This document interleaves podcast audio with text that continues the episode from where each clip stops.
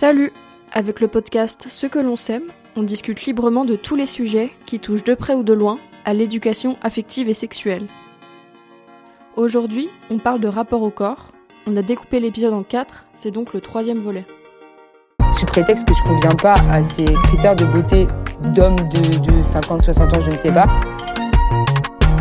On m'a dit sois fort, faut devenir un homme. Rappelle-moi que ma force est d'être sensible.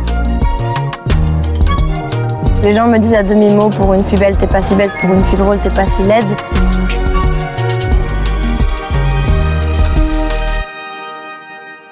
Euh, moi, pour le coup, euh, par rapport à la nudité, euh, je pense que ouais, y a vraiment eu un grand fossé entre la nudité avec la famille et la nudité avec les gens pas de la famille, avec tout le reste du monde.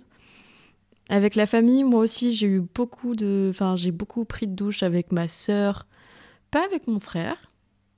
Euh, quand on était bébé, il y a des photos de nous trois dans la, ba- enfin, avec mon frère et ma sœur dans la baignoire, mais on n'avait même pas trois piges, quoi. Et euh, mais beaucoup avec ma sœur, avec ma demi-sœur aussi, mais pour le coup jusqu'à tard, j'ai l'impression, enfin moi que j'ai l'impression que c'est un peu tard. Je devais quand même bien avoir euh, 13-14 ans. On prenait encore des douches à trois, parce que la douche était très grande, avec ma sœur euh, qui a deux ans de moins que moi et avec euh, ma demi-sœur qui avait un an de plus que moi. Il y avait ça. Avec ma mère, euh, je pouvais rentrer dans, enfin avec ma famille, sauf mon frère. Je pense qu'il y a aussi quand même un peu un, fossé entre les enfin entre les personnes à pénis et les personnes à vulve. Mon frère, c'est vrai qu'avec lui, il n'y avait pas de rapport de nudité. Je pense que je l'ai jamais vu nu ou au, mieux en salle de bain, en salle de bain, en maillot de bain. Euh, Mais voilà, mais du coup, sinon, quand ma mère prenait euh, sa douche, on pouvait rentrer, euh, on pouvait rentrer dans la salle de bain. Ma sœur moins, mais même aujourd'hui avec ma mère, des fois elle prend la douche la porte ouverte et tout.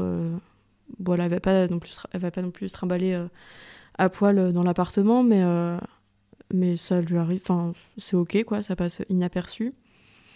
Mais pour le coup, la nudité avec les autres, moi je pense que c'est un truc. euh, bah, vu que je me sexualisais beaucoup, pour moi c'est devenu un jeu très très tôt où, euh, enfin, je mettais des débardeurs et tout pour montrer un peu mes épaules. euh, quand je savais que je voulais séduire certains, certains garçons. Lorsque tu voulais pratiquer le sexe également, peut-être? Pas forcément pratiquer le sexe, non c'est vrai, mais pas forcément pratiquer le sexe au début, moi c'était vraiment genre le jeu de séduction, où euh, genre, genre à 11 ans on sait ce que c'est le jeu de séduction, apparemment moi j'étais à fond dedans, euh, enfin j'étais vraiment à fond dedans, mais des, des crop tops et tout, des trucs très courts, euh, enfin j'en avais conscience, c'est un truc où je faisais, je mettais certains, certains habits quand je savais que j'avais certains cours avec certains garçons, parce que je savais qu'on allait être plus proches et machin, que ça allait plus me regarder et tout ça. Hum, donc du coup, ouais, c'était... Enfin après, on parle de nudité, on parle d'un crop top débardeur, donc ça va. Après, euh, vu que, ouais, moi quand même très tôt aussi, euh, bah pareil, 11-12 ans, j'avais très envie de pratiquer le sexe pour le coup. Euh, très très tôt. Pour moi, la nudité, c'était pas C'était pas une question en fait. J'avais juste envie d'avoir euh, un rapport sexuel, n'importe... Enfin, c'est c'est un peu peut-être extrême, mais vraiment, c'était n'importe comment, n'importe où. Enfin, ça s'est pas fait comme ça, mais... à ce moment-là, on en était un peu à ce point-là. Et, euh, et du coup, la nudité, c'était vraiment un truc en mode, on s'en fout. euh, n'importe comment, n'importe où, à poil, euh, c'est parti. Donc, et donc, enfin, au final, la question, je me la suis pas posée tout de suite. Et c'est peut-être plus tard où je me suis plus posé des questions quand j'ai eu des relations bah, plus sérieuses avec des personnes dont j'étais amoureuse. Et, et pour le coup, bah, je vivais bien la nudité dans le sens où euh, je savais comment devait se tenir une femme. Je pense que bah, avoir des seins et des fesses, euh, je sais pas, euh, enfin, c'est con, mais toutes les postures de magazine et tout, euh, tous les trucs un peu clichés. Enfin, du coup, c'est facile d'être à poil vu que tu sais que tu dois te tenir comme ça, euh, je sais pas. euh. Enfin, moi, ça me. Moi, du coup, ça, ça m'allait. Et, euh, après, en grandissant, je pense que quand j'ai été plus âgée, donc vraiment lycée, lycée et même euh, depuis lycée en fait, jusqu'à maintenant, euh, avec mes amis, essentiellement des personnes euh, qui possèdent euh, des vulves, donc en tout cas socialisées femmes à la naissance, j'ai pas du tout de problème avec, avec la nudité. Enfin, vraiment, ça me pose aucun souci. Enfin, limite, j'aime bien. Je sais pas, c'est justement être vu nu sans sexualisation. Après, j'ai découvert ça plus tard dans ma vie. Mais euh, très tôt, enfin avec mes potes, ça me faisait du bien aussi juste d'être sain à l'air et puis euh, tranquillou et puis, euh, puis voilà quoi, on est bien et puis euh, enfin surtout pour se au final, je restais jamais sain à l'air, mais c'est surtout pour se changer. euh.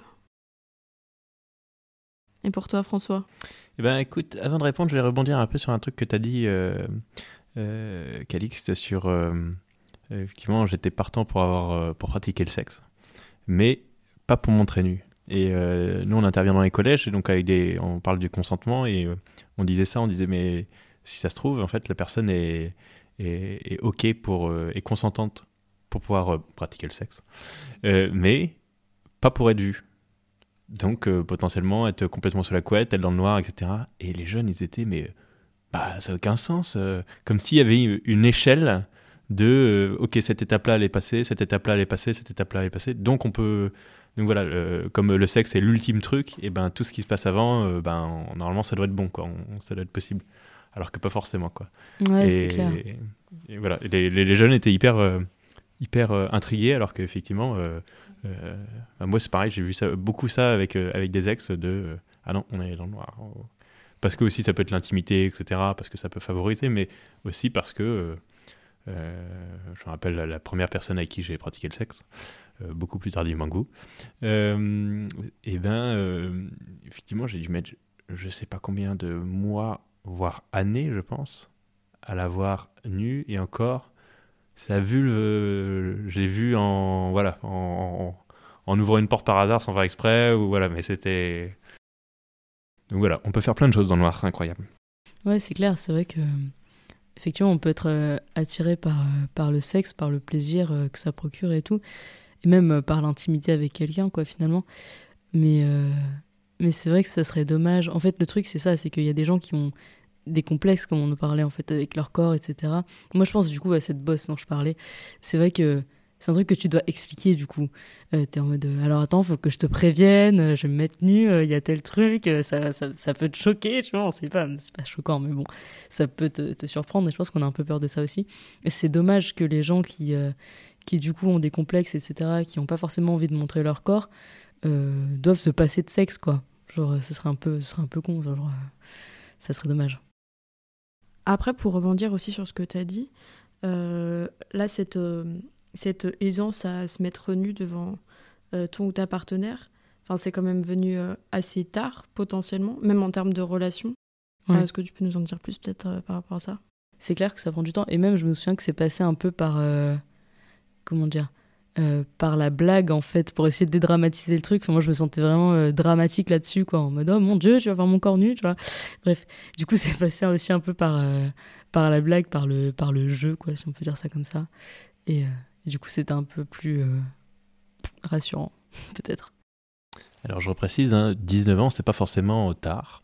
Euh, c'est euh, voilà, il a pas la, moyenne, elle est à euh, 17 ans aujourd'hui. euh, voilà, c'est une moyenne qui n'a pas bougé depuis euh, des années. Euh, donc il n'y a pas de trop tôt, euh, trop tard, etc. Ça dépend de vous Euh, et euh, d'être vraiment prêt pour le faire et pas euh, être prêt aux yeux des autres pour le faire parce que c'est cool, euh, parce qu'il faut que ce soit fait. Donc euh, voilà.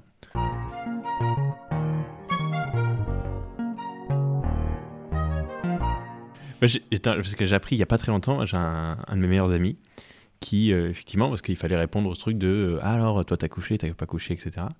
Et donc, qui nous, a, euh, qui nous avait fait croire qu'il avait couché avec quelqu'un, mais en nous disant Ouais, bon, effectivement, je sais que j'avais pas très envie, bon, voilà, la, typique, quoi. Et en fait, sa- première fois est arrivée beaucoup, beaucoup, beaucoup plus tard, donc plus aux alentours de, de 23-24 ans, je crois. Mais il était hyper complexé par ça parce que euh, du coup, tout le monde en parlait euh, hyper librement parce qu'on était en couple à ce moment-là et pas lui. Et donc, on, parlait euh, de tout ça. Et lui, il se disait, ben, en fait, moi, pas du tout, mais je peux pas le dire parce que j'ai déjà dit que, voilà, je suis grillé quelque part. Et donc, il était hyper complexé par ça alors que, alors que, on s'en fout en soi, mais. Mais découvrir ça, il m'a appris, il m'a, dit ça l'année dernière, je crois, donc euh, j'ai 30 ans, donc il y a 29 ans, donc euh, c'est, fou ce qu'on peut trimballer, quoi. Et c'est clair, c'était aussi pour ajouter par rapport à ce que tu disais, François. Là, on parle de, de nos expériences à nous, donc vraiment en tant qu'individu. Et en aucun cas c'est un schéma ou quelque chose à suivre ou une base ou c'est vraiment une expérience comme il peut y en avoir des centaines de milliards euh, possibles. Donc déjà première chose à dire et deuxième chose aussi, enfin anecdote euh, anecdote ou pas, je pense que enfin c'est un peu drôle mais Baptiste Le Caplin par exemple a fait sa première fois, il en a fait des sketchs et tout ça. Il a fait sa première fois à 23 ans, je crois. Et euh, enfin voilà, c'est pour montrer qu'il y a aussi des gens connus euh, qui sont cool. Et enfin voilà, c'est juste un peu pour l'anecdote, mais évidemment qu'il n'y a pas de. Enfin, c'est quand, quand on se sent prêt et quand on se sent OK, quoi. Mm. Mais c'est vrai que par rapport à ce que tu disais tout à l'heure aussi, je pense qu'en vrai, c'est hyper important de rétablir la vérité sur à quel, à quel âge les gens font leur première fois parce que. 19 ans. Bah voilà, 18. quand, quand on est au, au collège, j'avoue que tu sais, on a l'impression qu'on est entouré de gens qui ont déjà, qui ont déjà Ken et tout. Mais c'est un truc qui m'a. Mais franchement, à l'heure actuelle, je comprends toujours pas comment euh, actuellement, quand je discute avec mes potes, il y en a plein qui font leur première fois actuellement, tu vois.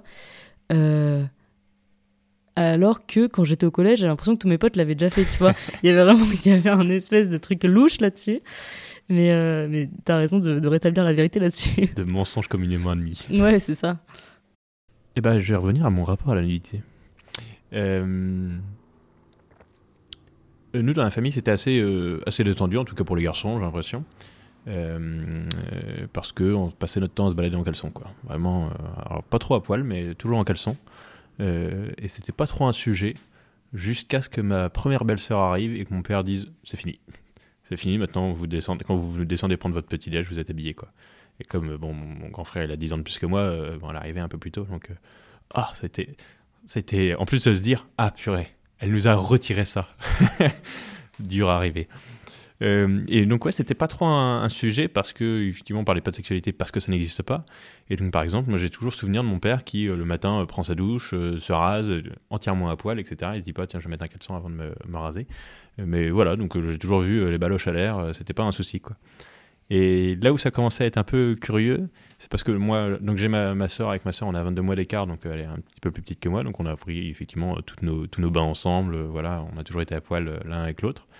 Et, euh, et au collège, quand on a déménagé, donc moi je vais être en 5e, 4e ou quelque chose comme ça, et donc elle en 6e, 5e, elle a commencé à dire euh, euh, non, je ferme ma, salle de bain à clé. Moi je me disais, bah, c'est quoi ce délire quoi? Hier c'était bon, aujourd'hui c'est plus. Mais c'est pourquoi? Et en sachant que j'avais pas l'impression que son corps changeait. Donc je me disais, bah du coup t'as rien à cacher. Il n'y a pas de changement notable quoi. Notre grande sœur, bon bah effectivement elle a des seins, etc. Bon bah là ça se comprend, mais toi là. Et donc je comprenais pas. C'était un peu particulier quoi. Et donc je suis resté euh, assez euh, peu pudique. Euh, j'ai souvent passé mon temps euh, torse-poil euh, avec des shorts, je passe ma vie en short, donc avec des shorts de plus en plus courts. mais sans jamais retirer mon caleçon, c'est-à-dire qu'il y a plein de garçons, alors là, c'est pas un souci de retirer leur fut, tout le monde a vu ça, leurs fesses, c'est pas un souci. ouais, pour le coup, ça me dérangeait pas de montrer mes fesses, mais montrer mon sexe, ça, ça me plaisait pas beaucoup. Et, et, et. Et ça a un petit peu changé dernièrement. Je suis pas devenu plus pudique, mais je me suis dit, que, alors c'est une réflexion euh, d'homme qui cherche à, avancer, à se déconstruire et à faire un peu mieux, mais que mon corps euh, nu, euh, ça c'était pas forcément agréable pour les autres. Je veux dire, l'automatisme de se dire, je peux me mettre torse nu parce que j'ai chaud, et eh ben, par exemple, je fais beaucoup ça devant chez moi parce qu'il fait très très chaud devant chez moi, parce qu'en fait j'ai mes voisins qui ont des enfants, etc. Peut-être que lui, ça lui plaît pas, quoi. Et donc je me dis, ah, c'est peut-être pas. Alors depuis, j'ai découvert le Marcel, ce qui me permet de faire un entre-deux. C'est un peu laid, euh, surtout avec mes petits bras de gringalés, mais euh, c'est très agréable. Voilà, je recommande chaudement les Marcel.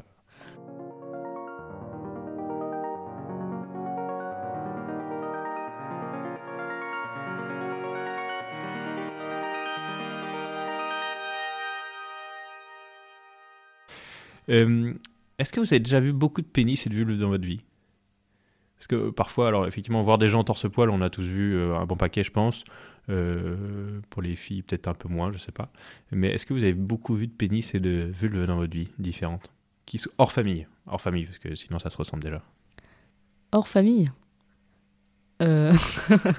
Hors famille, alors j'ai vu zéro pénis, vraiment euh, de toute ma vie. Euh, lesbienne vibe. Et non, mais du coup, c'est vrai que bah, j'ai.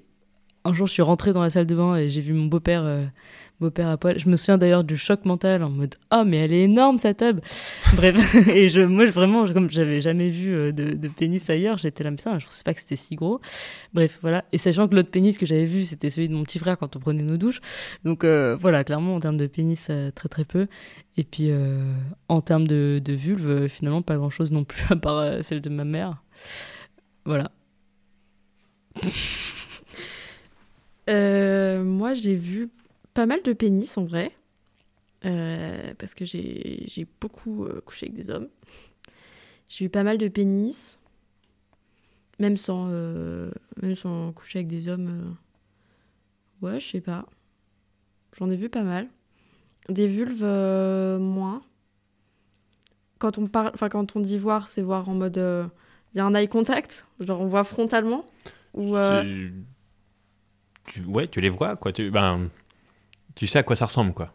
hmm. Tu vois, chez la personne. Du coup, des vulves, euh, non, très peu. Bah, en même temps, c'est compliqué vu que avec les lèvres, euh, c'est. Enfin, faut vraiment être dans une position particulière pour la voir vraiment. Mm. Et pour en avoir une idée euh, concrète. Il faut la regarder pour la voir quoi. Oui, c'est clair. Et euh, donc, ça, non, c'est- c'est très peu arrivé. Mais des pénis, euh, si, beaucoup plus. Ok. Moi, c'est pareil, j'en ai pas vu. J'ai vu quelques pénis, notamment quand je suis alors plus adulte, etc. Lorsqu'on allait euh, avec des collègues faire euh, du foot ou des trucs du, comme ça, du sport. Et, et là, pour le coup, dans les vestiaires collectifs, bon, ça les gênait pas trop d'être à poil. Alors, c'était un peu curieux de. J'avais mon chef qui était euh, à poil devant moi et qui me disait En fait, pour tout à l'heure, euh, par rapport à ton rapport, on se retrouve à 14h. Et je me disais Mais t'es nul. et je- moi, j'ai jamais été très à l'aise dans les vestiaires collectifs parce que j'ai toujours trouvé ça. Ouais, j'étais jamais très à l'aise. Et. Et donc j'en ai vu quelques-uns, pas, mal à ce moment-là. Bon, j'ai vu tous mes frangins à poil parce que parce qu'on était parce qu'on était des nudistes à la maison, mais sinon pas trop. Et les vulves, eh ben c'est très récent parce que notamment euh, parce que les quelques vulves que j'aurais pu voir, bon à part ma soeur quand elle était petite, mais euh, quelques vulves que j'aurais pu voir, ben c'était ça aurait été mes copines par exemple, mes ex, mais euh, ben, justement pas forcément très à l'aise à se à se montrer. Et donc j'en ai pas vu non plus à ce moment-là. Et donc c'est assez récent que j'ai vu quelques vulves. Et aussi parce que je me suis dit finalement, j'en ai pas tellement vu, et ben je vais faire des recherches. Et donc je suis allé regarder des, vulves, et il y a notamment un, projet qui s'appelle. euh, alors, c'est, je sais pas c'est en quelle langue, mais c'est, c'est Sans Vagin, quoi. Euh, C'est euh, Laura euh, Dorthworth qui doit faire ça. Et donc, il met. alors, elle appelle ça le vagina, d'ailleurs, je pense que c'est une mauvaise traduction du français. je pense que c'est vraiment vulve. Et donc, c'est 100 photos de vulve.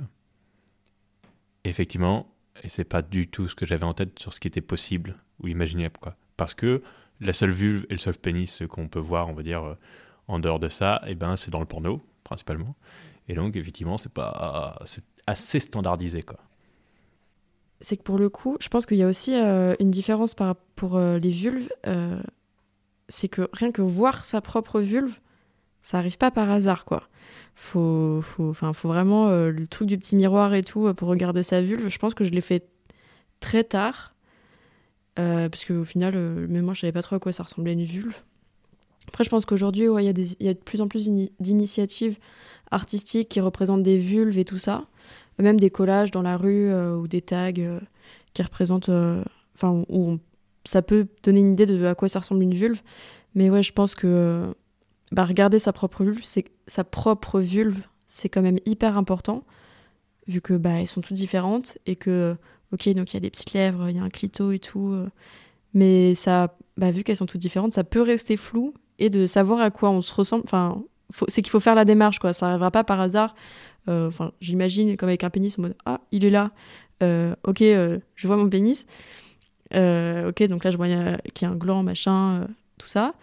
Pour la vulve, faut vraiment, euh, enfin on n'est pas contorsionniste quoi. Donc euh, je pense que c'est encore une autre affaire parce que c'est pour voir celle de quelqu'un ou pour voir la sienne, faut vraiment euh, faire la démarche quoi. Ouais, non, c'est clair. Mais c'est vrai que c'est intéressant ce genre d'exposition dont tu parlais parce que moi je me souviens du coup la première fois que j'ai regardé ma vulve, j'étais en mode mais c'est quoi ça? Genre ça ressemble pas du tout au schéma quand j'avais vu en SVT, tu vois? Ou bah, après j'ai très peu regardé de porno de ma vie, du coup j'avais pas trop d'idée de ce que ça- pouvait ressembler en vrai. Mais enfin dans ma tête tout faisait la même taille, euh, tu vois. Enfin il y avait un truc euh, voilà. Et moi je regarde et j'étais en mode c'est pas pareil, c'est pas possible, j'ai encore une malformation dans mon corps. J'ai Une une de plus. malformation de la vulve. parce que, euh, je sais pas, parce qu'il y avait une lèvre qui était plus grosse que l'autre, tu vois, ou un truc dans le genre. Et, euh, et j'avoue qu'après, quand je me suis renseignée et que, et que j'ai appris que toutes les vulves se ressemblaient pas et tout, euh, vraiment ça m'avait soulagée quoi, parce que j'étais là en mode ah, il faut que personne voit ma vulve, elle est pas normale, tu vois. Ah, Il y avait une, une autrice de BD qui disait ça, qui donc elle, faisait tout un. j'ai perdu le nom, on le remettra en commentaire, mais c'est euh, euh, c'est genre le sexe de la vraie vie. Je crois que ça doit être ça, l'autrice du sexe de la vraie vie, donc qui, parle de plein de relations sexuelles, etc., et de la réalité de ça en fait, et qui permet de, de se rendre compte de la vraie vie justement dans le sexe, de comment les gens pratiquent. Euh, et en fait, une fois qu'elle avait tout dessiné, euh, elle le montre à deux trois amis, etc. pour dire bon bah voilà qu'est-ce que t'en penses? Elle dit bah regarde tes vulves elles sont toutes les mêmes, tu les as toutes dessinées de la même manière. Elle a fait purée j'avoue mais c'est une connerie quoi parce qu'elle les a dessinées avec sa représentation. Et donc elle est revenue sur toutes les vulves pour les refaire différentes une par une. Et c'est intéressant. Et comme tu disais euh, bah oui il y a rien qui dépasse etc. Et j'ai vu une stat c'est euh, euh, ONU Femmes je crois qui mettait ça en avant et qui disait que il y a pour un, un quart des femmes je crois euh, en tout cas un quart des, des personnes avec des vulves, ont des petites lèvres plus grandes qui dépassent et plus grandes que les grandes lèvres. Et donc on se dit, ah oui, un quart, bah en fait c'est beaucoup, de- c'est beaucoup de gens. c'est... Et donc euh, je trouve que c'est assez rassurant de se dire, oui, bah, c'est à peu près normal. Donc euh, voilà, allez voir euh, 100 vaginas de Laura Dorsworth, tapez ça sur internet et puis vous verrez, peut-être que vous retrouverez la vôtre. Voilà, euh, c'est un chercher-trouve. Voilà, c'est un loto.